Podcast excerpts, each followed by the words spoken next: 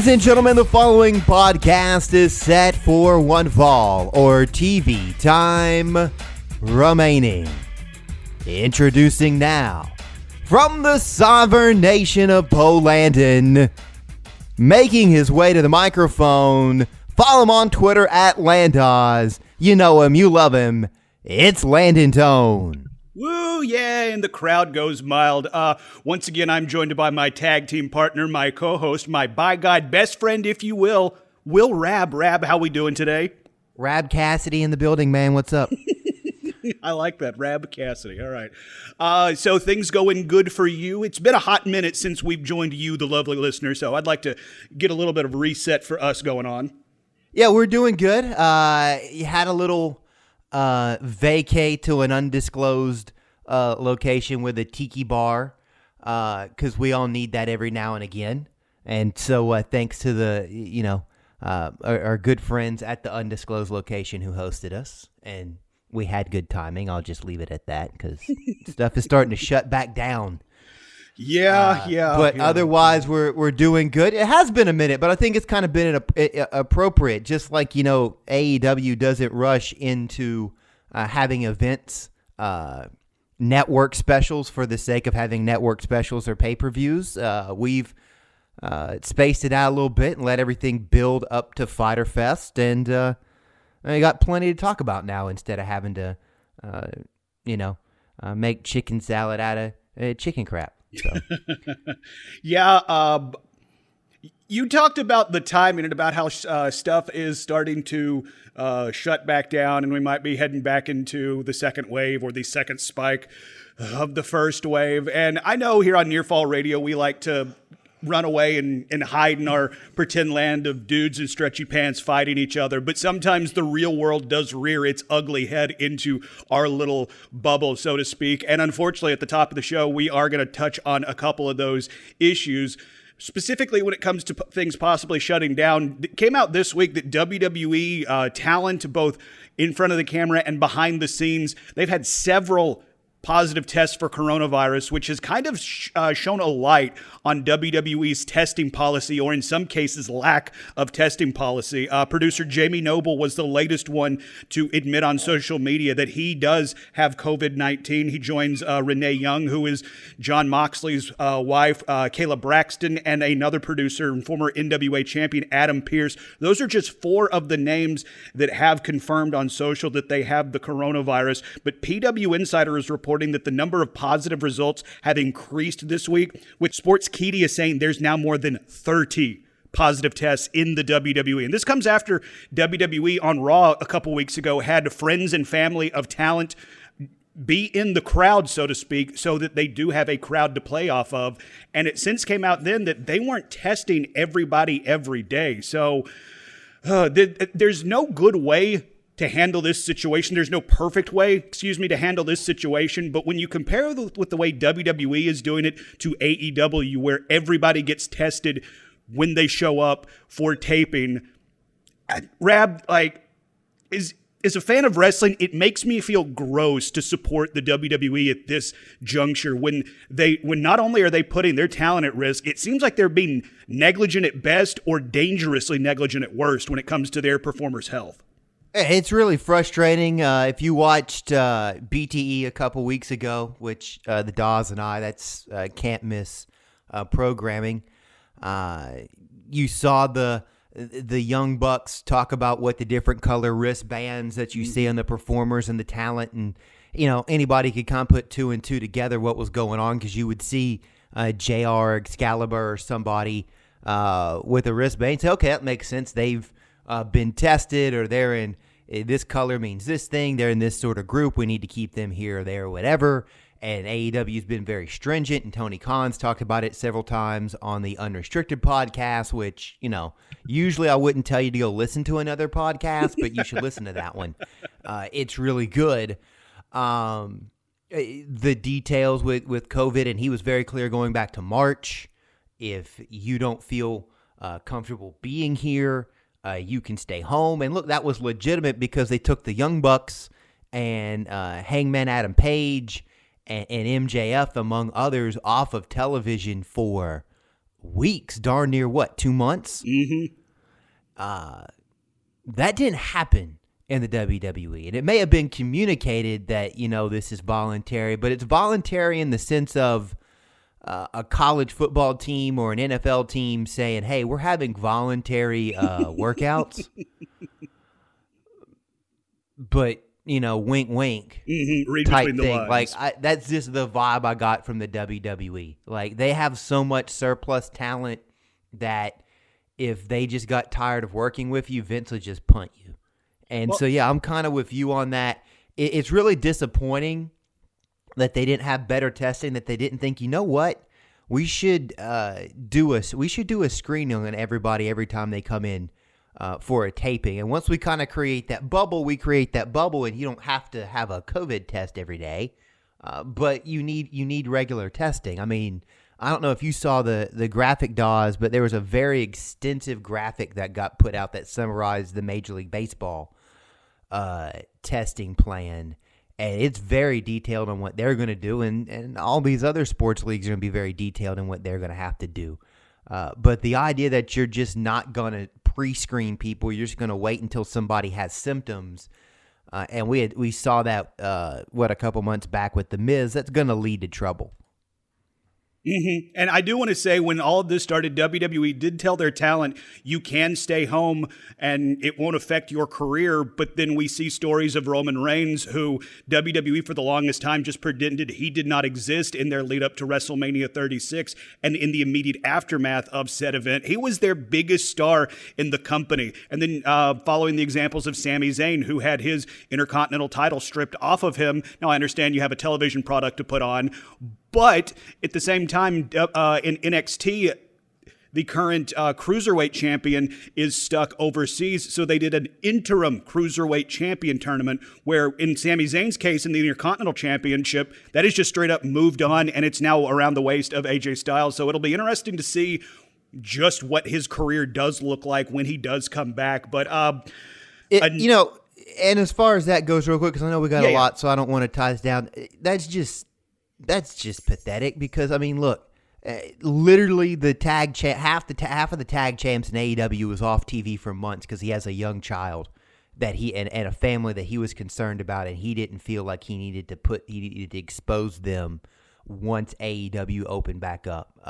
The literal EVPs of the company stayed home in California for 2 months, and so there's no need to have to take belts off of people for something like this. But there's plenty of other stuff we need to get into, so I'm not going to go on a 30-minute diatribe against the McMahon family and their crappy values. I appreciate that, because that would require some more editing work on my behalf. So, but unfortunately, the other big story before we get into the Fyter Fest and the good side of things in wrestling right now, the Speak Out hashtag, which it's one of those double-edged sword things. You're glad that people have found a space and a time in society where they feel comfortable speaking about things, but then you feel bad that they have to have experienced them and spoke out about them.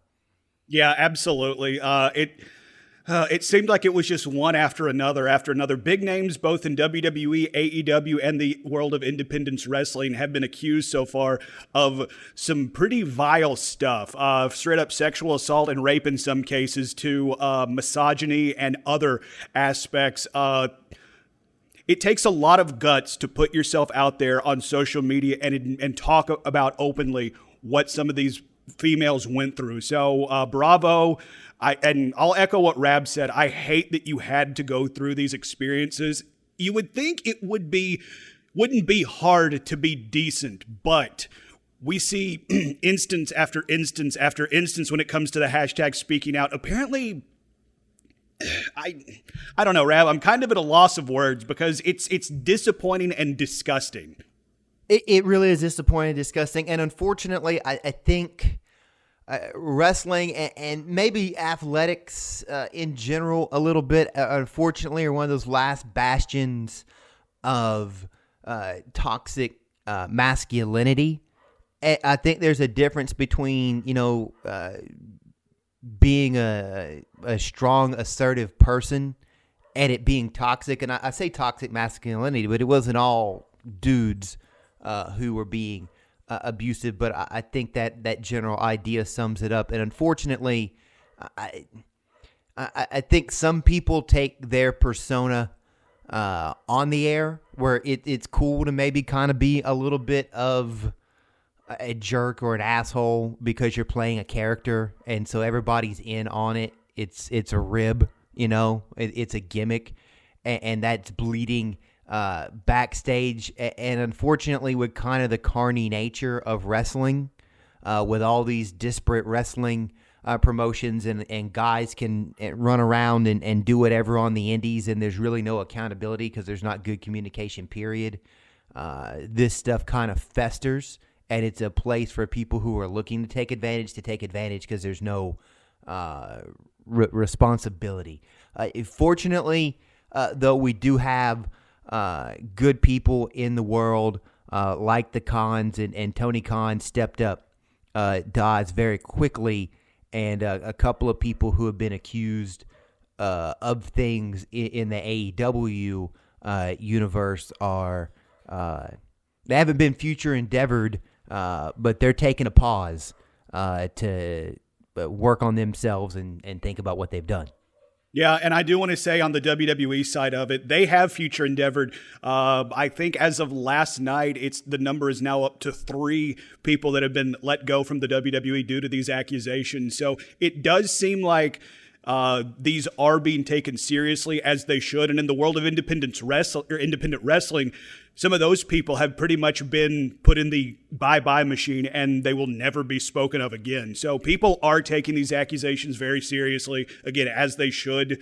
And once again, like, be decent to each other. It shouldn't be hard to be decent to each other. But no, I mean, it's simple. Look, these are characters. You know, MJF's a character. He's his persona is to be a dick, but I assume he doesn't go around his daily life actually being a dick to people because he thinks he needs to be kayfabe 24/7. He just kind of, you know, turns that on and off when he needs to. And that's just one example. And I don't think he was accused of anything, but I'm just making an example. And even the people who take their characters very seriously, they're not actually dicks in real life usually. Yeah, and that's how that's what we should be striving to do. You're playing a camera. You're playing a character. When the red light's on, when it goes back off, be a decent human. Yeah, and we do want to clarify, MJF has not been accused of anything. No, I'm just using him as an example because he has such that caustic personality, and he really, you know, he's usually, when he's seen in public, is always in character and keeps up kayfabe, but like people, you know how to be decent. It doesn't have to extend in their actual dealings with people.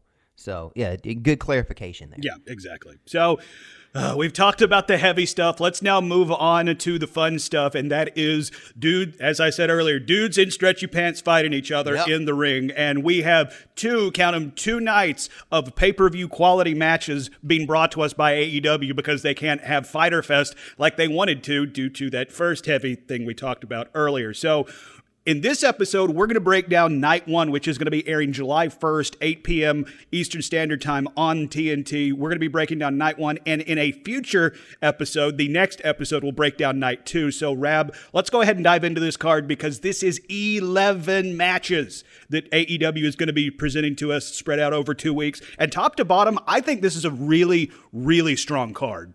It is, and now that I've seen the card that's built out, I'm excited. Again, I kind of thought it was interesting that you just kind of rebrand Dynamite for 2 weeks, but you know, it's part of making chicken salad out of, you know, chicken scratch type thing. And we couldn't even if I wanted to, there's no way I'm watching 11 matches on BR Live or a TNT, you know, Saturday night special, which I do think that, hey, I should send that idea. That's what they should call it. That should be trademarked.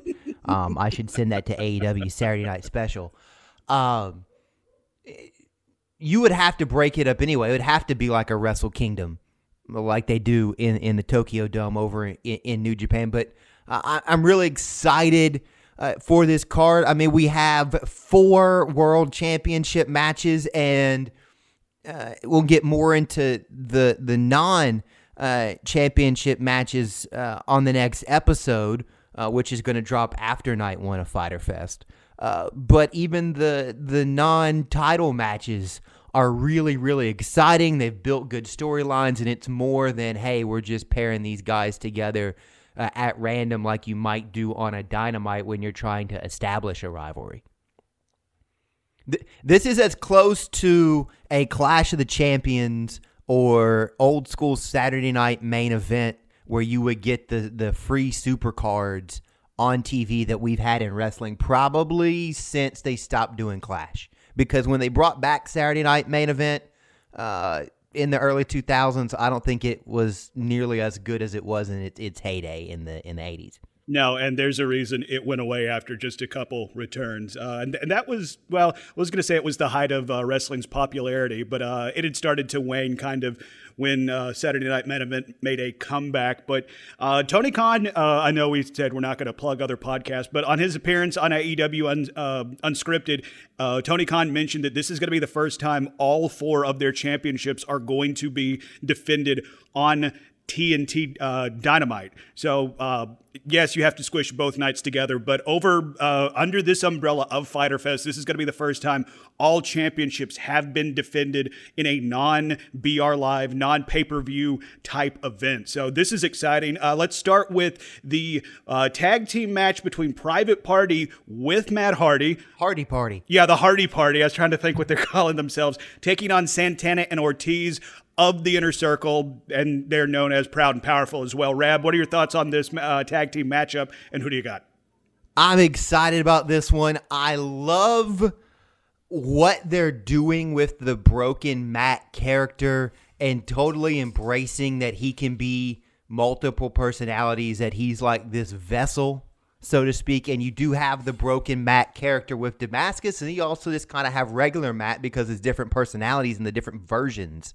I guess I should say it's a proper terminology will just show up. And so the unbreakable old school, I guess as close as you can get to saying Hardy Boys without saying Hardy Boys because, you know, lawyers. The OG, the one that, as Matt says, the one that JR signed, kind of taking Private Party under his wing, and it's kind of an extension of what he's doing with the Elite and being anti-Inner Circle.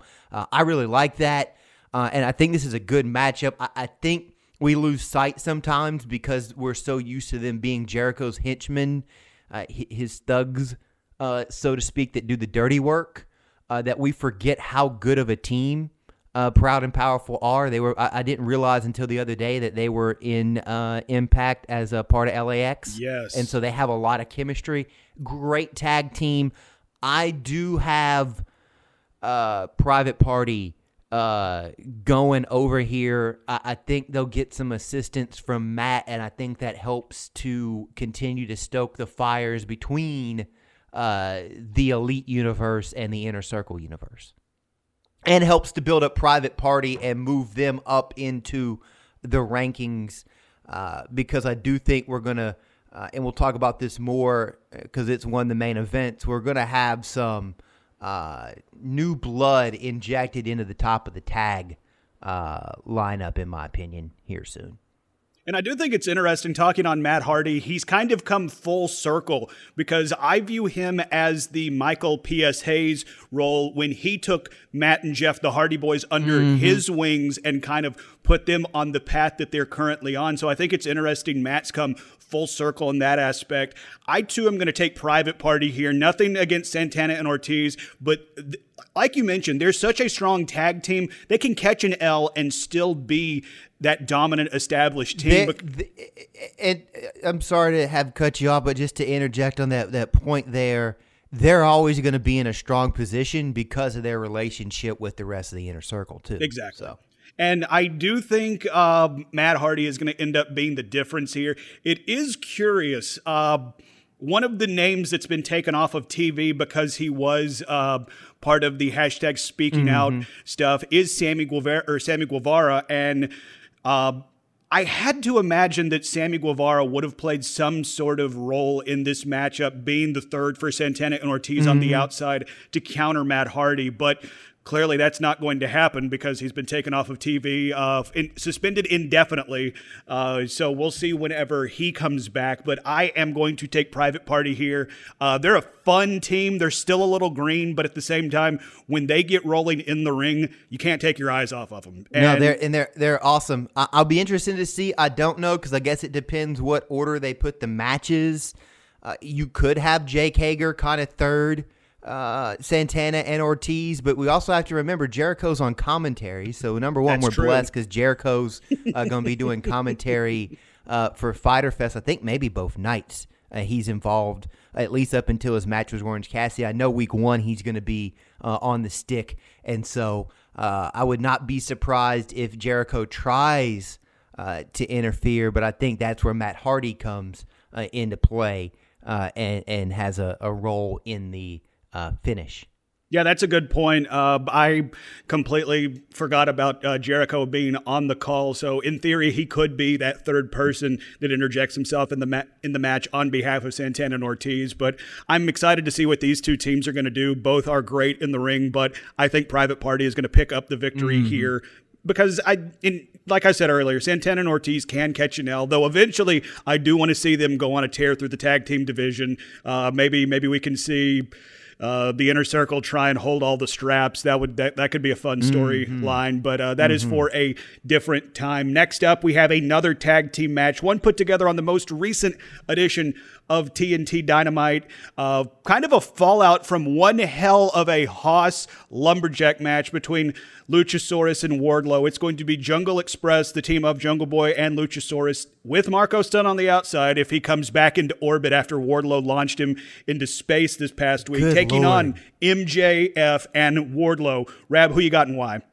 First of all, I think they've done a good job establishing this feud with Jurassic Express and Luchasaurus, going back to they built some heat between MJF and Jungle Boy for the Double or Nothing match. Man, that match was great. They were involved, MJF, Jurassic Express, Orange Cassidy as well, involved in that battle royal that they had for the first TNT title match. And Jungle Boy got one over on MJF, and they just haven't liked each other since then. And so this is a bubbling rivalry that I'm excited about that I don't think is going to end quite yet. I'm actually going to go with the heels here in MJF and Wardlow. The only way I think Jurassic Express gets the W is MJF is on the outside and Wardlow takes the pin, because they've really been building up that fact that if you want to get technical about it, MJF has never lost a match. He was on a team in a four-way match, and he was not on his back for the 3 count. And I think they want to preserve that. The fans are going to like Jurassic Express regardless of what the win-loss record is, and so I think maybe to keep this rivalry going, the heels might get over here, but I also could see it going the other way, and Jungle Boy pulls a quick one, but I don't think MJF takes the pin here. I think when this rivalry burns off is when Jack Perry finally gets his pound of flesh, and that's when he gets the pin on MJF. If you're going to build up that type of number, it's just like talking about The Undertaker's streak at WrestleMania. It kind of needs to be a reason that you put that blemish on the record, so to speak.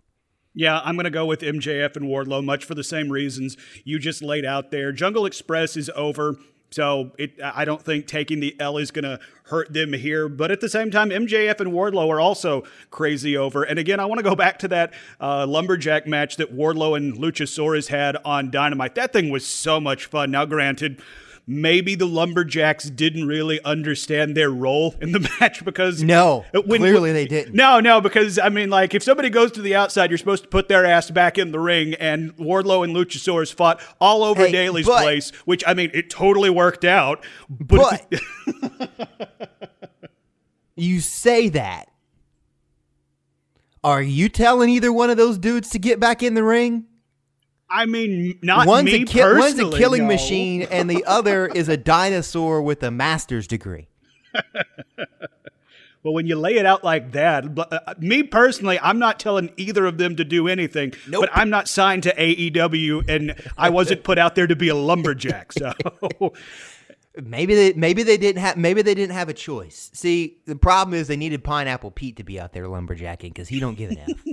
Yeah, Pineapple Pete would really put them in their place. And once again, if you've seen Marco stunt orbiting Earth, please let AEW know because he is going to have a role in this match. And quite frankly, his parents are worried. He was the only one lumberjacking.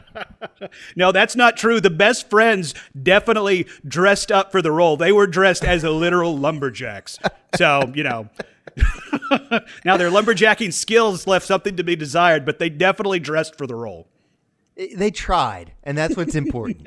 Just ask Orange. Exactly. All you got to do is try. But I think this is going to be a really fun match. I am excited to see more of MJF and Jungle Boy square off because they put on just one hell of a match the last time they were in the ring one-on-one with each other. And plus, I was blown away with Wardlow and Luchasaurus in their performance in that lumberjack match. And I like how they've used Wardlow so far. Whenever he's in the ring, it feels like a special thing. Yes, and I am waiting. For him to have enough of MJF. MJF's check to bounce or something, because that's going to be interesting down the line. But I love the feud between MJF and Wardlow and then Jurassic Express, because it is a solid mid-card feud that you are actually entertained by. It's not filler. There's history. There's a story being told. And eventually it is going to elevate MJF and Jungle Boy to the top of the card. And also, I think, put Wardlow and Luchasaurus in a good place to make a push for some sort of hardware at some point. So looking forward to that. Absolutely. Next up is going to be our first of four championship matches. It's going to be the champion Hikaru Shida defending her AEW Women's World Championship against the bad girl Penelope Ford with Kip Sabian. Now, we'll talk about a couple other performers that I think made the most of their role in the, Nightmare Factory, those tapings that they did when Corona first started shutting everything down. Penelope Ford made the most of the opportunities she was presented with, and in my opinion has become one of the top stars in that women's division, and quite frankly, a kind of short time. Of course, Shida has been kicking ass ever since she came into AEW. I don't think it's time to take the belt off of Shida just yet, but I think she's going to get all she wants from Penelope Ford and what's going to be a fun matchup. Absolutely. If you were a fan of indie wrestling, you knew that Penelope Ford could work. Mm-hmm. And that's why she was brought into AEW. That's what's so brilliant about this company, why it works so well. There was plenty of talented people who you didn't know about, or you knew about but you hadn't seen all that much at the top of the card. But, her role at the beginning was to be Kip Sabian's valet. Actually, at first it was Joey Janela's valet. Yeah, she came in with the bad boy. And she turned on him. But she's shown off her wrestling skills, and we knew she had some moves because she would insert herself in all of Kip and Joey's matches. But she's absolutely taken the ball and run with it. And that's what it's that old cliche that opportunity or luck is when preparation meets opportunity. It's really true. Sometimes the best ability is availability, and being available and being able to have the skills to take advantage of the opportunity that comes, because, AEW would love to be able to have a Shida, Britt Baker match right now. They'd love to have another Shida and Statlander match right now, but those gals unfortunately are on the shelf, and hopefully they heal up sooner rather than later. So this opportunity kind of fell in Penelope's lap, but she's absolutely earned it, because it's not like at the last minute, hey, we got to have somebody sub in because we need another title match. She's had some really good matches recently, whether it's been tag matches, singles matches. They've really built her up well since March and the Rona shutdown. Yeah, and I mean, She was thrust into a pay-per-view match because I believe she took the spot of Britt Baker to take on Chris Statlander. And, yep. I mean, she's clearly earned the spot that she's in right now. I'm excited to see what these two do in the ring, but I don't think it's time to take the strap off of Shida because Shida, quite frankly, kicks ass. Absolutely, she kicks ass. Her gimmick's great. It's fun to see what little cosplay thing she's going to show up in. She works stiff, and she's so good. And it's also nice to see. And I think the thing they've done best is that kind of by necessity and having limited females on the roster that they're ready to put in, quote unquote, the main event position in the women's division. They've just kind of simplified things. And so it was real simple. Shida kicked everybody's ass when they were in Georgia. And so she got a title shot, took advantage of it. Kind of through some attrition, Penelope Ford's gotten an opportunity to work against some high-level competition, pick up a couple wins. And so they're not telling this like intricate story like they were trying to do with whatever the hell Brandy was trying to do with Kong, whatever that crap was. They're not telling intricate stories, but they're telling a good story and kind of just going off of the sports-based background of, hey, some people got hurt. You got an opportunity, won a couple matches. Here's a title shot. And there's some history because these gals have worked each other recently, and sometimes simple's better than anything else. Yeah, I don't disagree. I'm looking forward to that match. Real quick, I do want to talk about another new addition to the women's division in AEW. Mm-hmm. Freaking Abaddon. I don't know what the hell she is, but I love everything about her. That was so good. Her debut, and now that I try to Anna Jay, I was just about to Emma to Jay play. Or something. It's Anna Jay. She worked a couple matches in Atlanta. She was an indie kid that I think they brought up and then got her on the roster, and did some enhancement stuff in Georgia. And they're building her up, and she's got this star of the show gimmick, and they give her the vignette talking about her background, and then this Abaddon, holy Jesus, thing, creature, shows up, and it's great because usually you kind of know when they build somebody up for that big debut match, your first TV match, they're gonna like throw you an easy dub because they're trying to put you over. It was a great swerve. Abaddon comes out, and everybody's like, what the hell is this thing? And she gets the win, and then possibly we have a female in the Dark Order now? So yeah, like that whole segment was so great, the way because you definitely thought Emma Jay or Anna Jay or Huba Jay, whatever her name is, was going to pick up the victory because she got that video package talking about how, you know, all she needs is that opportunity, that shot, and she's going to kick down the door even if there's a crack in it. And then out comes Abaddon. And I know Jim Ross has got some crap in the past for the way he treats Chris Statlander and her gimmick, but he sold the hell out of Abaddon when she comes crawling out of the tunnel. So, like, top to bottom, that was fantastic. And then, like you mentioned, we might have a female presence in the Dark Order now. So I loved that segment, and I promise we'll stop plugging AEW Unscripted. But Tony Khan said that was Kenny Omega's idea. Yeah, Kenny has worked very hard on the women's division, and you know, look, sometimes you're gonna have an idea. We're gonna have ideas. We talk about ideas for the podcast or things we want to do at our day jobs, and it seems like a really good idea, and then you go execute it, and you realize it was bad. It's no different than you think you have a really good play drawn up for a ball game, and it just doesn't work. You gotta go back to the drawing board.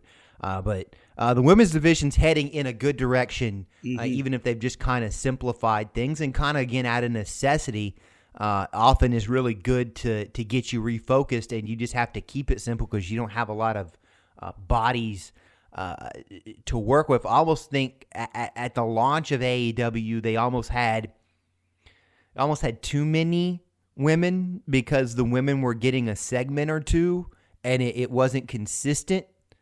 And then the whole nightmare collective thing was just total shit. Woof. So that's going in a good direction. And let's also not forget, one of the things that's difficult in AEW is there's a lot of Asian talent. from overseas because of Kenny's connections to New Japan. And there's a big language barrier that they're still working through as some of those gals are sharpening up their English skills. Mm-hmm. And just a heads up, in the future, this is going to be an Abaddon podcast, but that is, like I said, in the future. Shida get back to that match, though. Official prediction: Shida gets the dub. Yeah, we're in agreement on the card 100% so far. We'll see if that changes. So I'd like to apologize to Hikaru Shida. I'm not going to apologize to MJF and Wardlow. Fuck them kids. And Private Party on your L's coming up Wednesday night on night one of Fyter Fest. Now, we're not full-blown jinx territory just yet. Give us a couple more prediction episodes, and we might have to revisit that statement on my part. But we'll see if our agreeing opinions differ here when we have the AEW TNT Championship being defended by the champion Cody, not Rhodes, with Arn Anderson on the outside taking on Jake Hager. Rab, what are your thoughts on this match? Oh, man, this excites me because, number one, I like the two performers. You know you're going to get good old school Southern NWA 605 Turner Time Mid-Atlantic Championship Wrestling Jim Crockett Promotions beat the crap out of each other wrestling with Cody, and Jake is the perfect foil for that because he's this big mean dude, and like it's legit, like he's a shoot fighter. He's a former Bellator, or he's in Bellator, and I don't know if he's had matches. I don't remember if he's had a belt or not yet. Don't believe so, he has one MMA hardware just yet. That's in his future when the COVID clears up. He's going to be an MMA world champion. He is an NCAA world champ. He's an NCAA champ in amateur wrestling. So I'm excited for this. It reminds me a lot of the Cody Archer inaugural title match, in that the great thing about this is it's very conceivable that it could go either way. I do like the open challenge that Cody has been doing with the TV title, because that's really what the TNT belt is. It is a TV title, and so it should be defended on television regularly. And look, I'm not saying I didn't believe that it's not believable that Jungle Boy didn't have the skill, or Mark Quinn doesn't have the skill, or who was it? The kid from New Orleans, Joey, Ricky something. Feel so. I'm gonna look at. I got it here in a second. Ricky Starks, wasn't it? Ricky Starks. Which I'm glad he's gotten that opportunity. I'm excited to see what they're gonna do, because they've signed him in AEW, and he had a little bit of work, and briefly had a title in NWA. So, and plus, you know, I'm just gonna be a stand for him because he's a Bayou kid. Ricky Starks, by the way, not Ricky Starks. Ricky Starks. It only took us 7 tries, but by God, we got there, ladies and gentlemen. We get it right eventually. A very low bar here on Nearfall Radio, but I could honestly, not that it wasn't conceivable. I know all those guys have the athletic prowess, but why were you going to take the belt off of Cody so quick?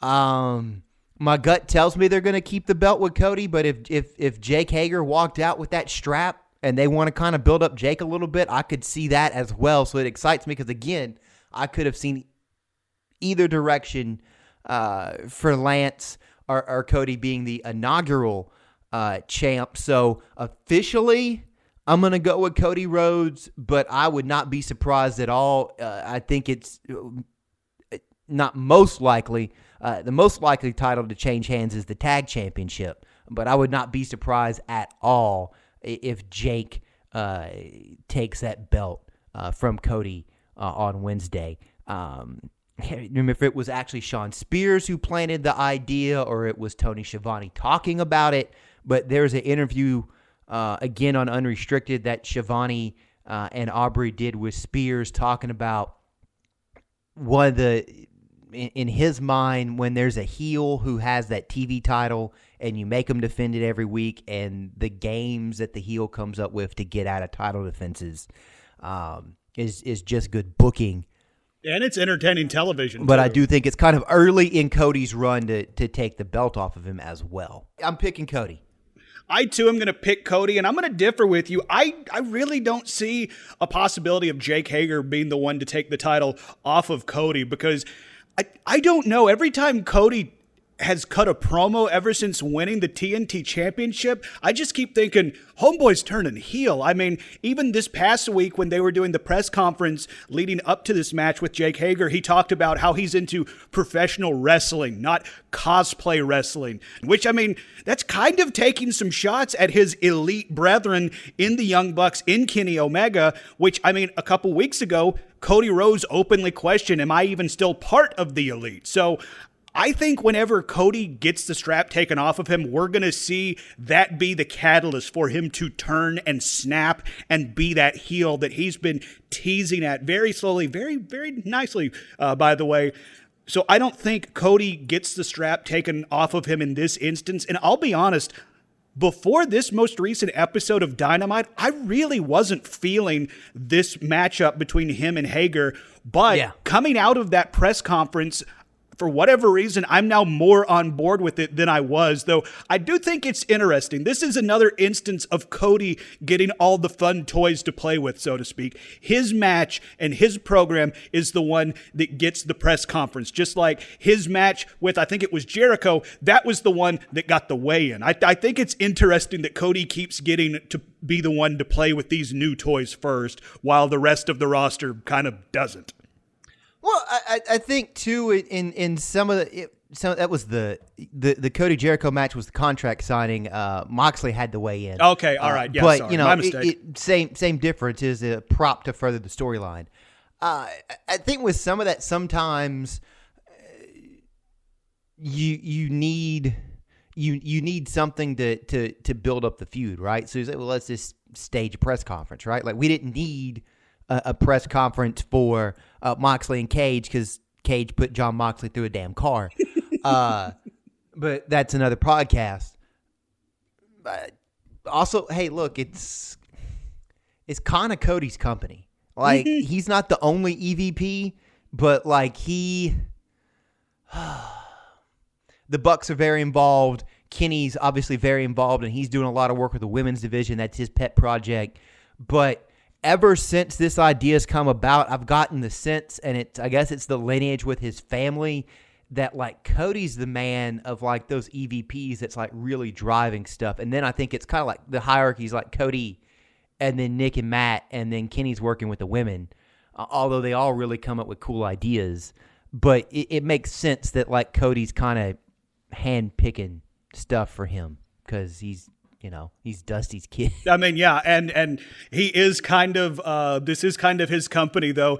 Going back to that promo, I guess about a month ago, that just killed me. He's like, I wasn't the first name that Tony Khan called. I wasn't even the second or the third. I was the, it's like, dude, shut up. Shut up. You're an EVP. You run this damn boat. Shut up with that stuff. How do you know that Tony didn't call Nick Jackson first? I don't know. I just feel like with what we've seen, with how this has played out, I mean, I guess what they want to do with the press, I guess what they're wanting to do is build this up a little bit more than an open challenge match, and that's why they kind of pulled that tool out of the tool chest. But the great thing about that TNT Championship is we know anybody can challenge anytime, so you kind of don't have to build stuff up. Mm-hmm. That is true. And I did love in the press conference when they the quote-unquote journalists that asked questions identified themselves from Pro Wrestling Insider. It's like, yeah, that's some old-school stuff right there. But I think it's more likely than not that Cody keeps the belt here. I guess all I'm saying is I'm excited by this because I know the physical specimen that Jake Hager is. So it might not be his time, but I know he has the skills in the ring. And if you said he was going to hold the TNT Championship, because I've seen his work in WWE and elsewhere, it's not like a stretch that he deserves to. It's not a stretch for him to deserve a championship, is all I'm saying. But I do think Cody stays here, and I'm all about me some heel Cody Rhodes. Yes, I can do me that right now. Because every time he comes on TV, you know how you know it's time for him to turn heel.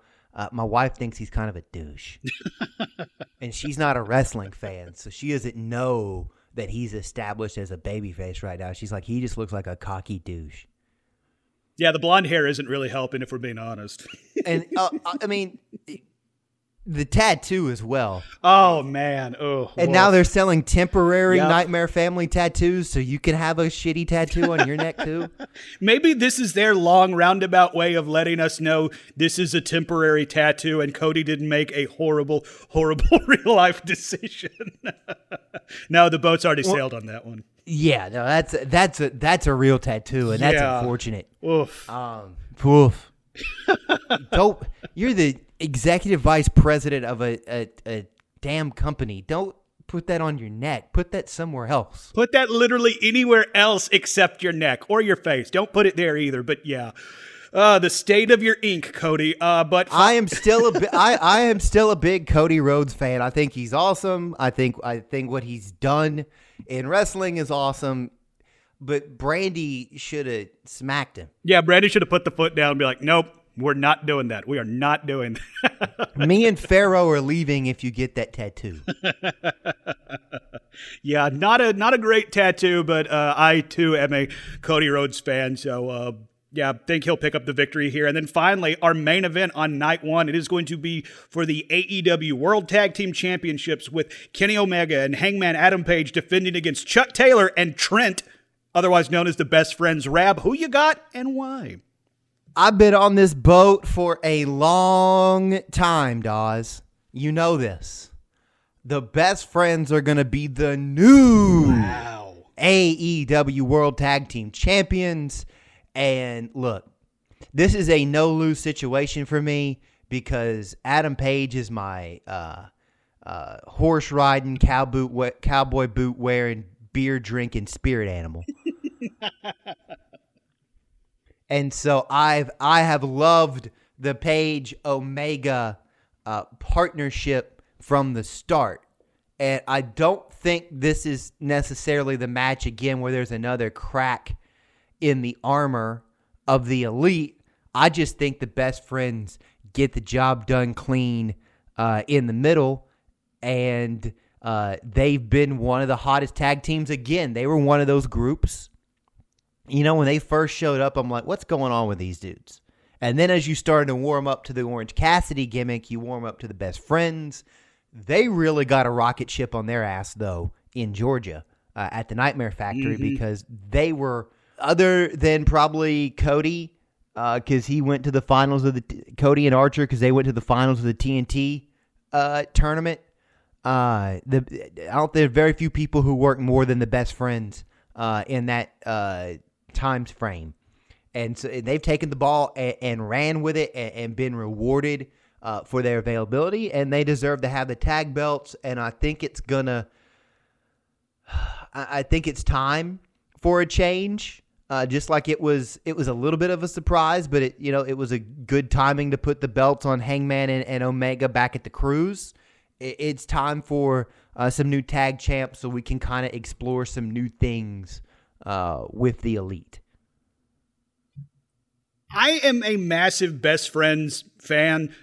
There's a reason we use their song for the intro of our podcast, not just because it's a kick-ass song, but because I am a big proponent of the Best Friends. When I was talking about Penelope Ford earlier, saying how she was one of those people that took the opportunities presented to her at the Nightmare Factory tapings and made the most of them, I said there's some other people that I think did more so than her, and that is Chuck Taylor and Trent of the Best Friends. Like you said, they were presented with opportunities down there during those tapings, and they made the best of them. They looked like $1,000,000. They made everybody that they were in the ring with look like $1,000,000, and they've been on a tear for a while, and I would love to see them get the tag straps here. But for whatever reason, I think Hangman and Omega hang on to the titles. I honestly think they're going to hold on to the titles until they run into FTR, but that's just me. But I could very easily see I could very easily see it play out where Chuck and Trent do get the tag straps, because that would be a really feel-good moment that AEW could produce, because these guys have been busting their ass over the last few months to raise themselves to where they are now. And there's a lot of people in the tag division they could bounce off of and feud with, namely the returning Lucha Bros, who we saw on the most recent episode of TNT Dynamite.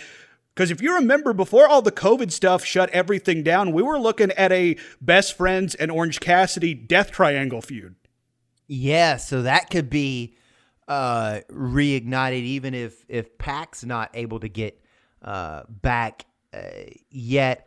And I think if you were wanting to leave the belts on Omega and Page until FTR took them off of them, you were going to be waiting for a while. We're probably entering Full Gear territory because I'm telling you, man, the Young Bucks and FTR are going to square off at All Out. That's where that's heading, because they're kind of – the way I look at it is FTR is basically taking the side of the Young Bucks right now because they don't want any excuses or injuries, and you're not going to beat the crap out of Nick and Mac Jackson – we're going to break them. And so it's kind of a weird partnership, but it's, nah, dude, the Young Bucks are ours, leave them alone type situation. So I think that's what's building to at All Out. And I think in the interim, it would be a good time to elevate the Best Friends with the tag straps for a little while, even if by the time we get to the next pay-per-view, you have another team. Like you said, the Lucha Bros, and build to a match there, or the Butcher, the Bunny, or the Butcher and the Blade. Can't do the Bunny anymore because she's hanging out with QT for some weird reason. Although I guess if you're not as much of a mark as me and Landon, you don't know. Most people probably aren't aware that Allie is the wife of the Blade, right? Because the Blade's the skinny dude. Yes. Also, why do the Butcher and the Blade look like they're fixing to go to Sherwin-Williams and buy some paint? But I'm gonna stick to my guns here, man. Best Friends are getting the tag. Best Friends are getting the tag straps here. All right, we finally differed on a pick, and quite frankly, I would love to be wrong here because, as I've already established, I'm a Best Friend stan, I believe, as the kids say. I'm still not 100% positive. I mean, they've built it up so much. They had the number one contenders match. They've had a couple other title matches since, which I know kind of annoyed some people because they're thinking, okay, well, if they're the number one contenders, why aren't they getting the next shot? Well, they got their opportunity and they signed it for Fyter Fest. This means you're next in line to book a title match. Is all the number one contendership is, and they built that up. They emphasized that the number one contendership was on the line versus Les Sex Gods, and they came out on top of that. I think they're building them up to put that. They're building them up to have that belt on them because they want to make them look like a really strong tag team here. That's just me. Yeah. Plus, I'm kind of getting to the point where, again, as much as I love Kenny and Hangman, I'm almost kind of bored of them being the tag champs. Not that they're not good. Their matches are great. I love the combo finisher with the V trigger buckshot. Last call finisher is great, but like they've had the belt for a while. I know how good they are. It's just kind of not interesting to me anymore. I don't want to get bored of them being the tag champs if they have the belt for too long. Yeah, that's a fair comment, and you have to wonder what more they can do in the tag team division that they haven't already done, short of facing off against FTR. And plus, like Hangman and Kenny Omega are two of the best singles wrestlers in the world. So eventually they are going to have to reinsert themselves into singles title contention, whether it be the TNT Championship or more likely the AEW World Heavyweight Championship. Because if you remember, when this promotion first started, Hangman Adam Page squared off against Chris Jericho for the AEW World Heavyweight Championship. So and Kenny was in that Eliminator number one contender match to be able to face Hangman because Hangman won the Battle Royal, and then Jericho beat Kenny to get the other slot, kind of like a de facto like play-in match. Exactly. So, and plus, I mean, If you've heard any of the podcasts me and Rab have done, you have heard me talk longingly for the return of Best Bout Machine Kenny Omega, because like I've seen some other people say this online, and while I don't necessarily agree 100% with the statement, I do see where they're coming from. Some people have said that ever since the start of AEW, they've kind of devalued Kenny Omega, because before AEW started here in America, whenever Kenny Omega was on your TV, that was a must-see attraction, just because if you're a wrestling fan, you read just about how dominant and how game-changing he was in New Japan, putting on five-star match after five-star match after five-star match. I mean, people still talk about his program with Okada and put it up there in the upper echelons of some of the best wrestling ever. I want to see that version of Kenny Omega in AEW. And now, it might be hard to capture that mystique or that aura if you do see somebody on a regular weekly or bi-weekly basis. That might be hard to get that aura, but at the same time, like, I would love to see them try. But at the same time, I think one of the things I appreciate about AEW, even though, like we say, you know, Cody kind of always ends up with new shiny toys, bells and whistles. He's also just a really good storyteller, and he's one of the top guys in the promotion, so he's going to get whatever tools he wants. I credit AEW to an extent. They, at the start, because it made sense, because those were the more established guys from the Elite and everything. Jericho, Omega made sense to have that, to see who gets a shot at an AEW championship. Hangman winning the Battle Royal. And especially with their history in New Japan, yeah. Their history. Hangman winning the Battle Royal, because that's logical. He was supposed to keep doing stuff with Pac, but then stuff got weird. They couldn't agree on some bookings, so they had to go in a different direction. But when TV kind of launched, I kind of respect the guys in the Elite. We saw the Young Bucks lose in the first round of that tournament to establish Private Party. We saw Kenny Omega not just run through everybody. Hangman doesn't run through everybody because he's in that Elite stable with the EVPs. They haven't diminished those guys, but they didn't give them a free pass to the pay window just because of who they are.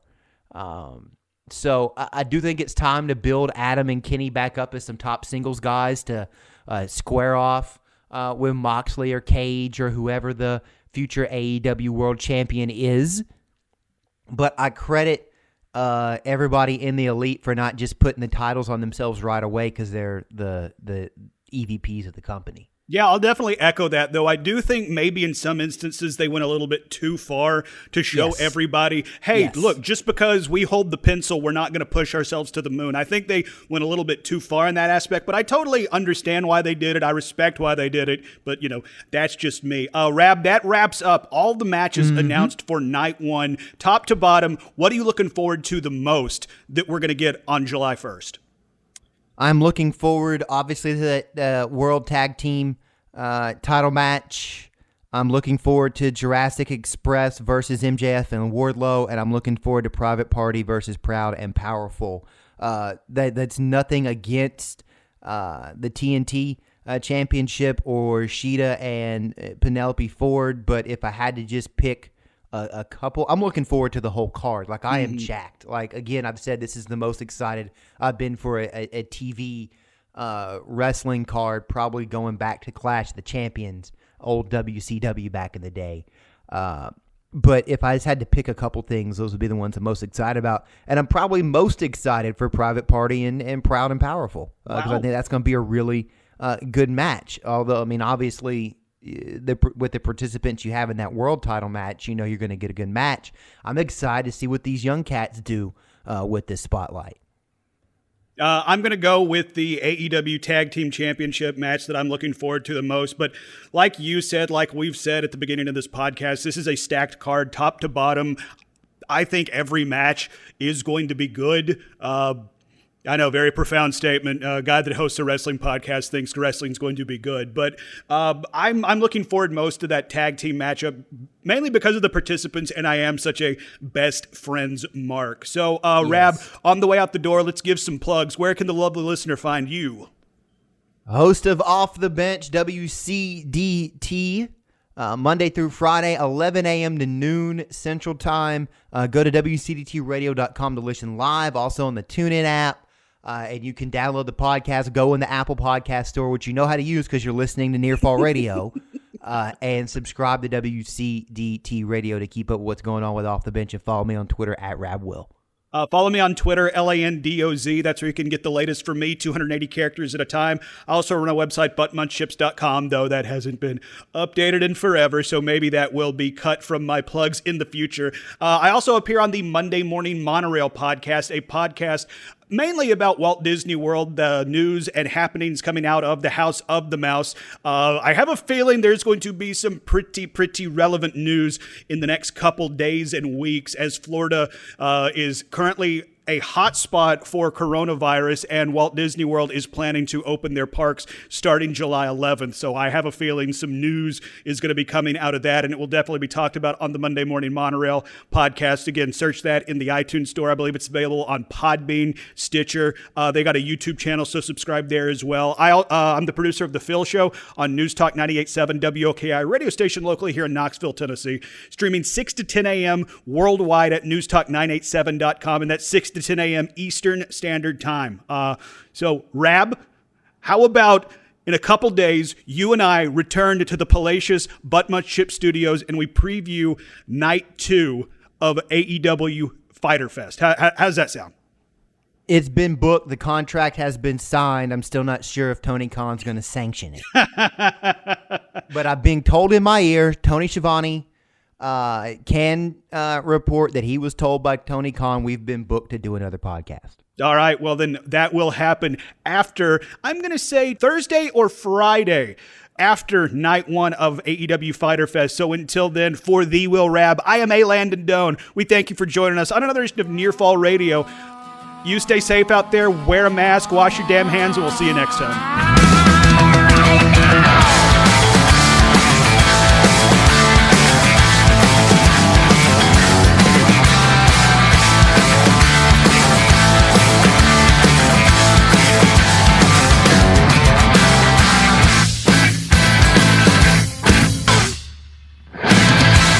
Them boys are good. Yeah, they're good. I mean, I'm still whoop their ass, but they're good.